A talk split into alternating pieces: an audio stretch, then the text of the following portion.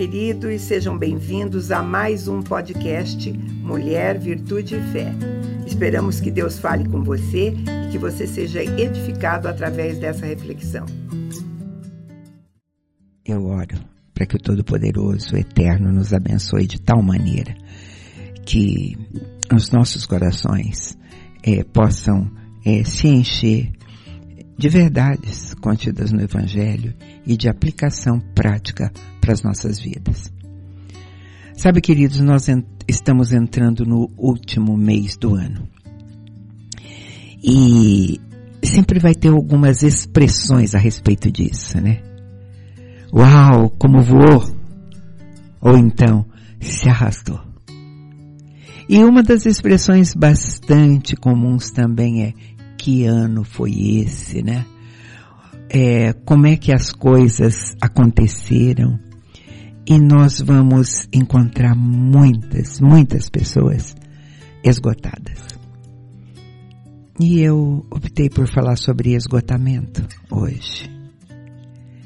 Porque esgotamento, ele é entendido como cansaço, como declínio, né? Como uma coisa assim chegando quase no, no final do poço. E a, as pessoas vêm é, até você, ou você ouve na conversa elas dizendo, se queixando mesmo, que estão sobrecarregadas, desmotivadas e às vezes perdendo até contato com a realidade. Se você parar um pouquinho e ouvir cada pessoa dessas, na verdade, elas vão estar descrevendo uma experiência que é conhecida como Síndrome de Burnout. Burnout é uma palavra nova para um problema bem antigo e que todos nós conhecemos. Se você vai pesquisar na internet, lá no Wikipedia, o que é uma, o que é síndrome de Burnout, você vai ler que é um esgotamento profissional, um distúrbio emocional com sintomas de exaustão extrema, estresse, esgotamento físico, resultante de situação de um trabalho desgastante, que demanda em muitas coisas, entre elas competitividade e responsabilidade. Mas a principal causa dessa síndrome de Burnout é realmente o excesso de trabalho. Ela é comum em profissionais, sim, que atua diariamente sobre pressão, muita pressão, com responsabilidade constante. E na pandemia, o que a gente viu é que como médicos e enfermeiros conseguiram é, é, passar é, por essa pandemia sem conhecer alguns sintomas disso, né?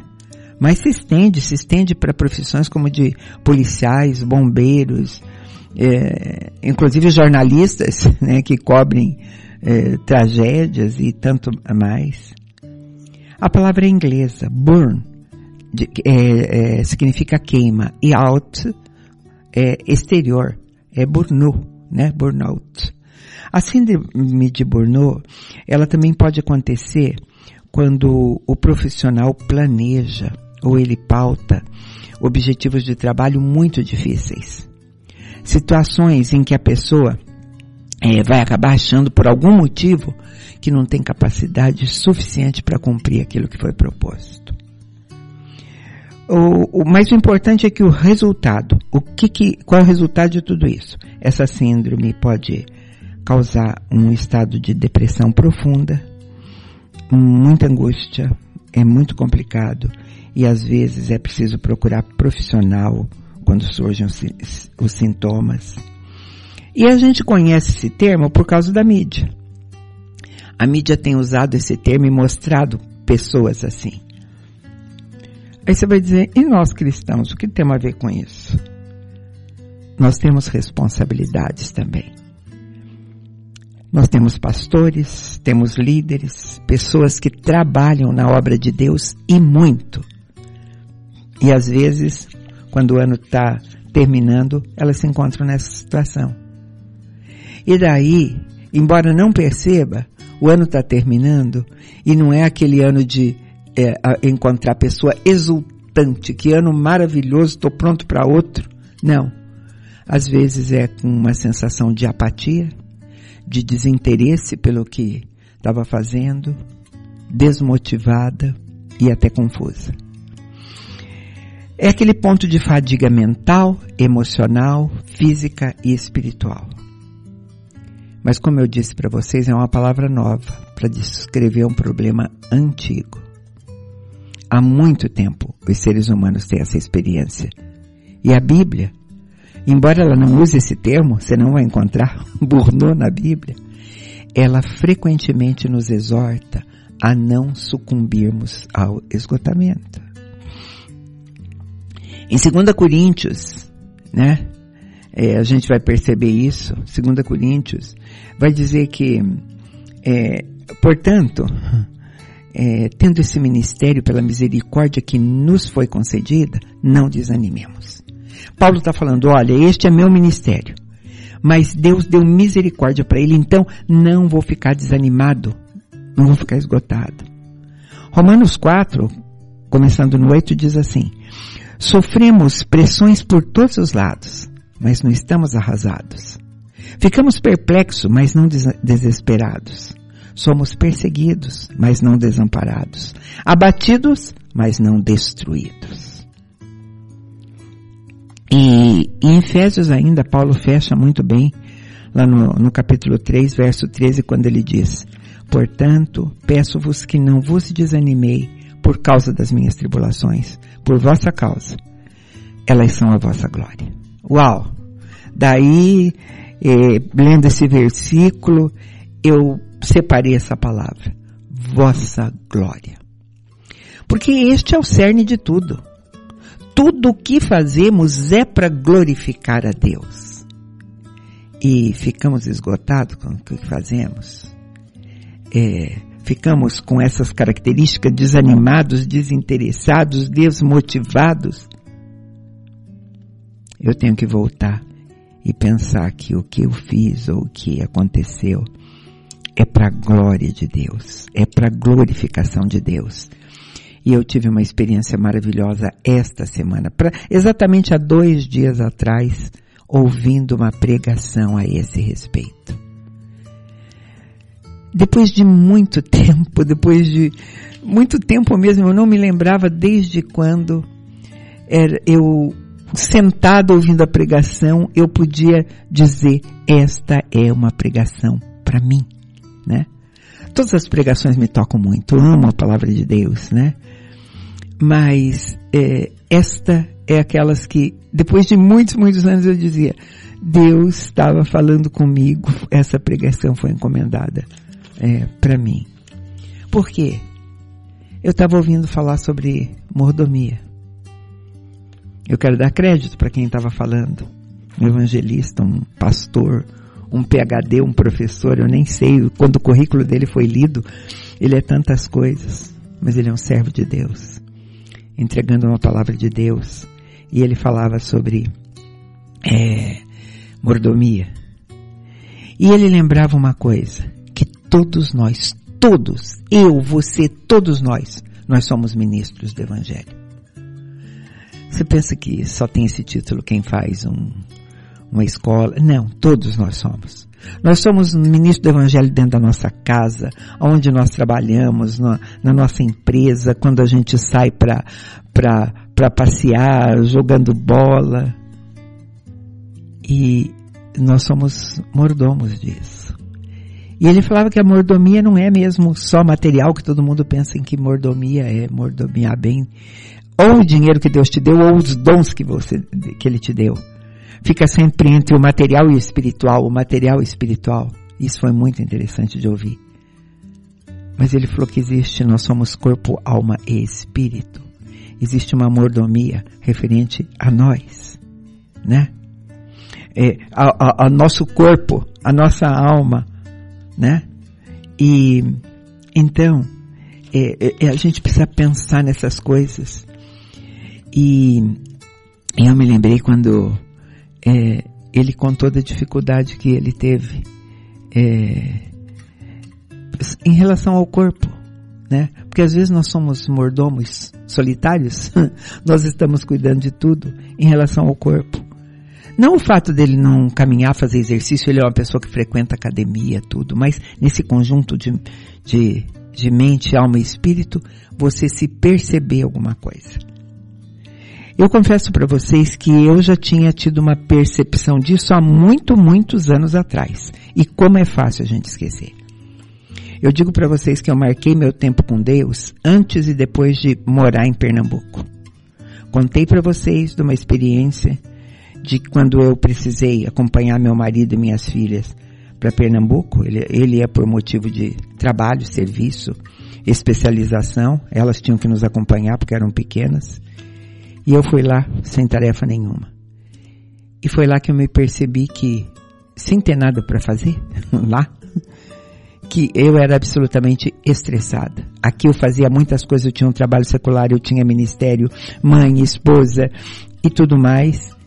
E aprendi muitas coisas, muitas coisas. Marquei o meu tempo com Deus como antes e depois de Pernambuco, porque eu tive um tempo muito bom de reservar ao Senhor. E eu achei que tinha sido um ensinamento para a vida inteira. E não era. Eu acho que dez anos depois disso eu já estava mergulhada naquilo que eu chamo de ativismo. E ativismo do que eu amo fazer. Ativismo de tudo que eu gosto de fazer para o Senhor. E ainda com a convicção de que é como ao Senhor fizesse mesmo, né? Porque eu amo tudo que eu faço também. Amo fazer rádio, amo fazer TV, amo conversar com vocês, né? Mas a minha identificação foi porque eu também não sou bom em descansar. Eu estou sempre fazendo.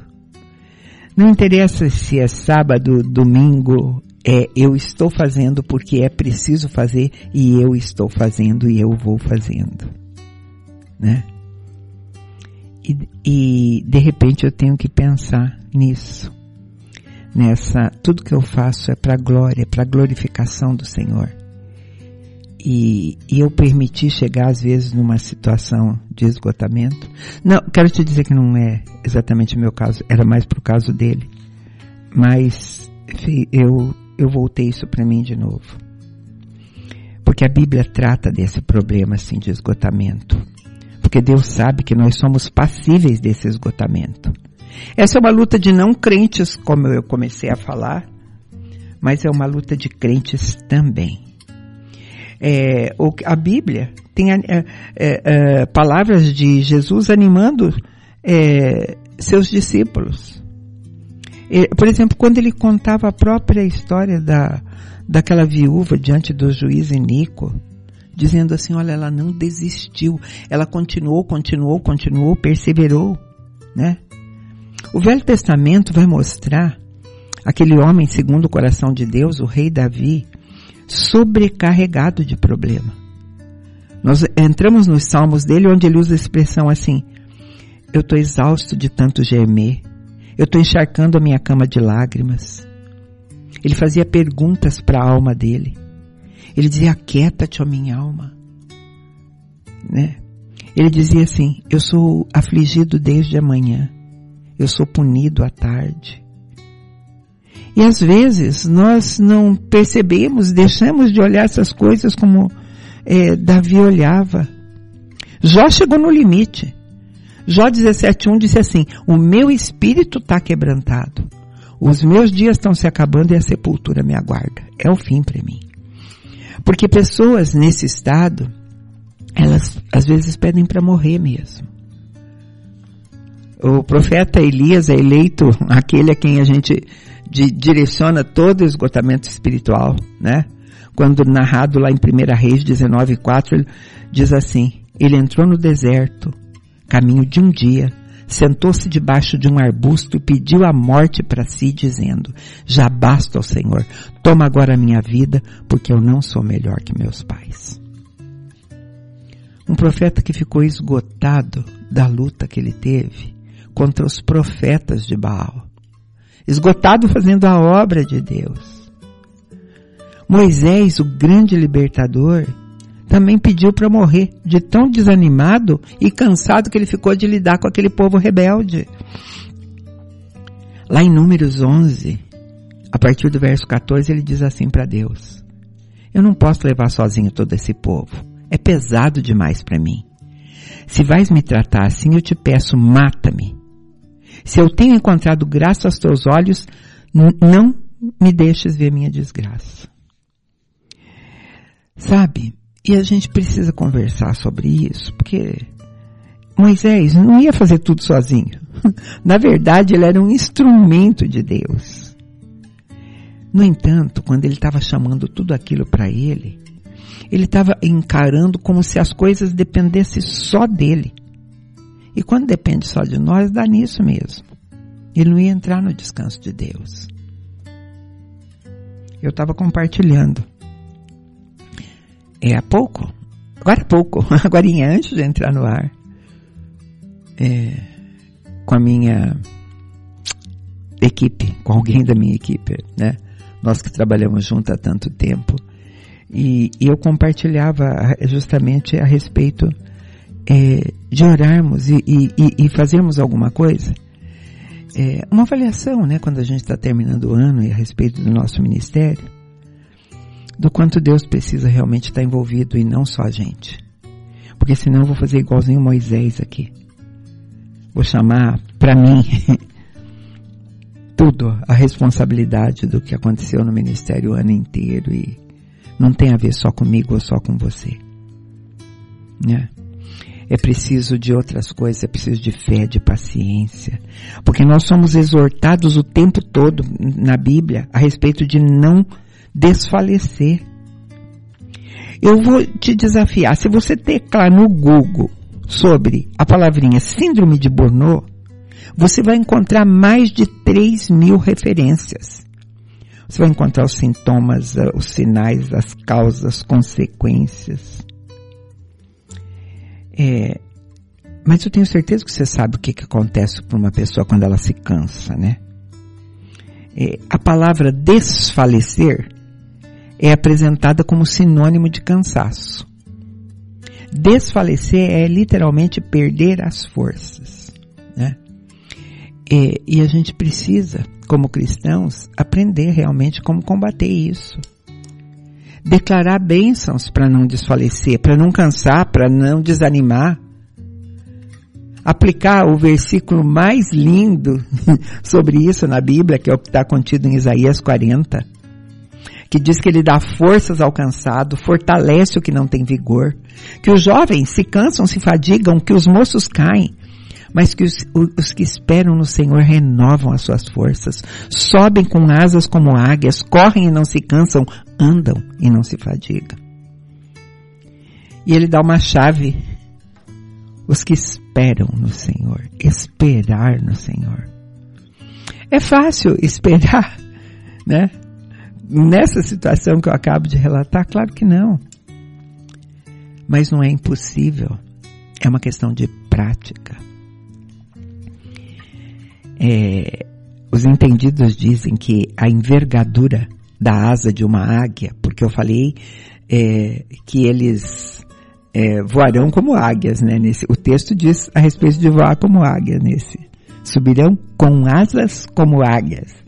A envergadura da asa de uma águia permite que ela voe segura sobre qualquer tipo de situação e de terreno. Ela faz isso sobre as montanhas, sobre florestas, sobre vales, sobre desertos, sobre água. Pessoas desanimadas não conseguem lidar com nada.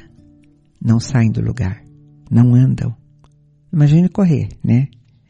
Pessoas desanimadas perdem interesse pelas coisas do alto, pelas coisas de Deus, perdem a noção da presença de Deus, perde o entendimento bíblico de quem é Deus, né? É, aí a gente esquece até aquele versículo predileto que fica pregado lá na porta da geladeira, que é Efésios 3:20. Aquele que é poderoso para fazer bem todas as coisas, além do que pedimos ou pensamos, pelo poder que age em nós. Pessoas esgotadas esquecem desses versículos, né? Esquecem do Deus grande que nós temos, né? E acabam é, adotando algumas práticas, né? que Paulo nos orienta. A orientação de Paulo é, é, é muito clara. Está lá em 2 Coríntios 4, começando no 1, ele diz assim: Portanto, tendo esse ministério pela misericórdia que nos foi concedida, não desanimamos. Pelo contrário, rejeitemos as coisas ocultas que são vergonhosas, não procedendo com astúcia, nem distorcendo a palavra de Deus. Mas pela proclamação pública da verdade, recomendamos-nos a consciência de todos os homens diante de Deus. Que práticas são essas que ele está nos orientando a não adotar nesse jogo perigoso de coisas vergonhosas, astúcia, mudar a palavra de Deus até. Sabe aquela esperteza, mas esperteza para o mal, né? Esperteza para se justificar, para fingir, para fingir ser o que não é, o que não está passando. Esconder a verdadeira motivação. O esgotamento impede a pessoa de ser resistente, de fazer algum sacrifício, né? É, aí é fácil adulterar a palavra de Deus. Pessoas esgotadas espiritualmente, elas costumam revelar alguma coisa do tipo: era só para aquela época. Estou esgotado, acabou. Fui chamado só para aquela época. Ah, e aquilo que está escrito na Bíblia? Ah, não tem nada a ver com hoje. Foi escrita por homens, homens falham. É, e daí, o que está escrito aqui? Ah, não se aplica exatamente a essa situação. E Timóteo já dizia que vai chegar um tempo que não vão suportar essa doutrina, mas vão querer ouvir coisas agradáveis e vão ajuntar mestres segundo os seus próprios desejos e desviarão os ouvidos da verdade e se voltarão para fábulas.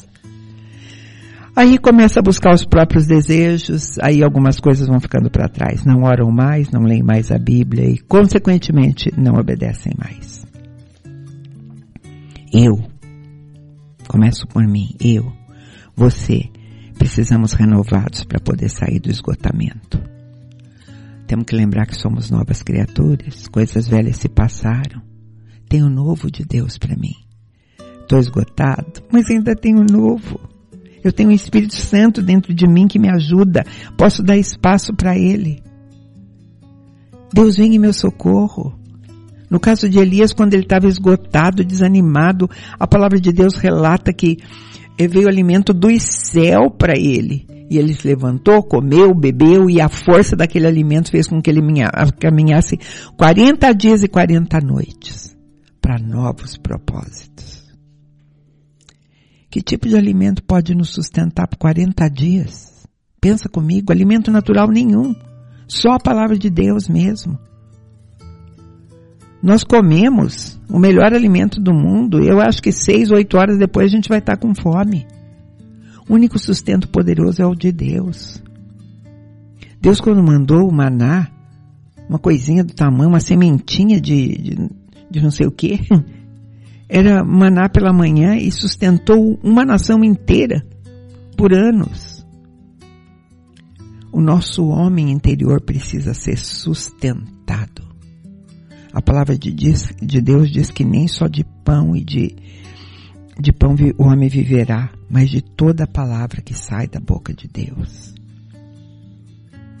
Eu estou te dizendo para deixar é, de pensar é, nesses sintomas todos, para deixar de sentir tudo isso e tomar um alimento espiritual hoje, sabe?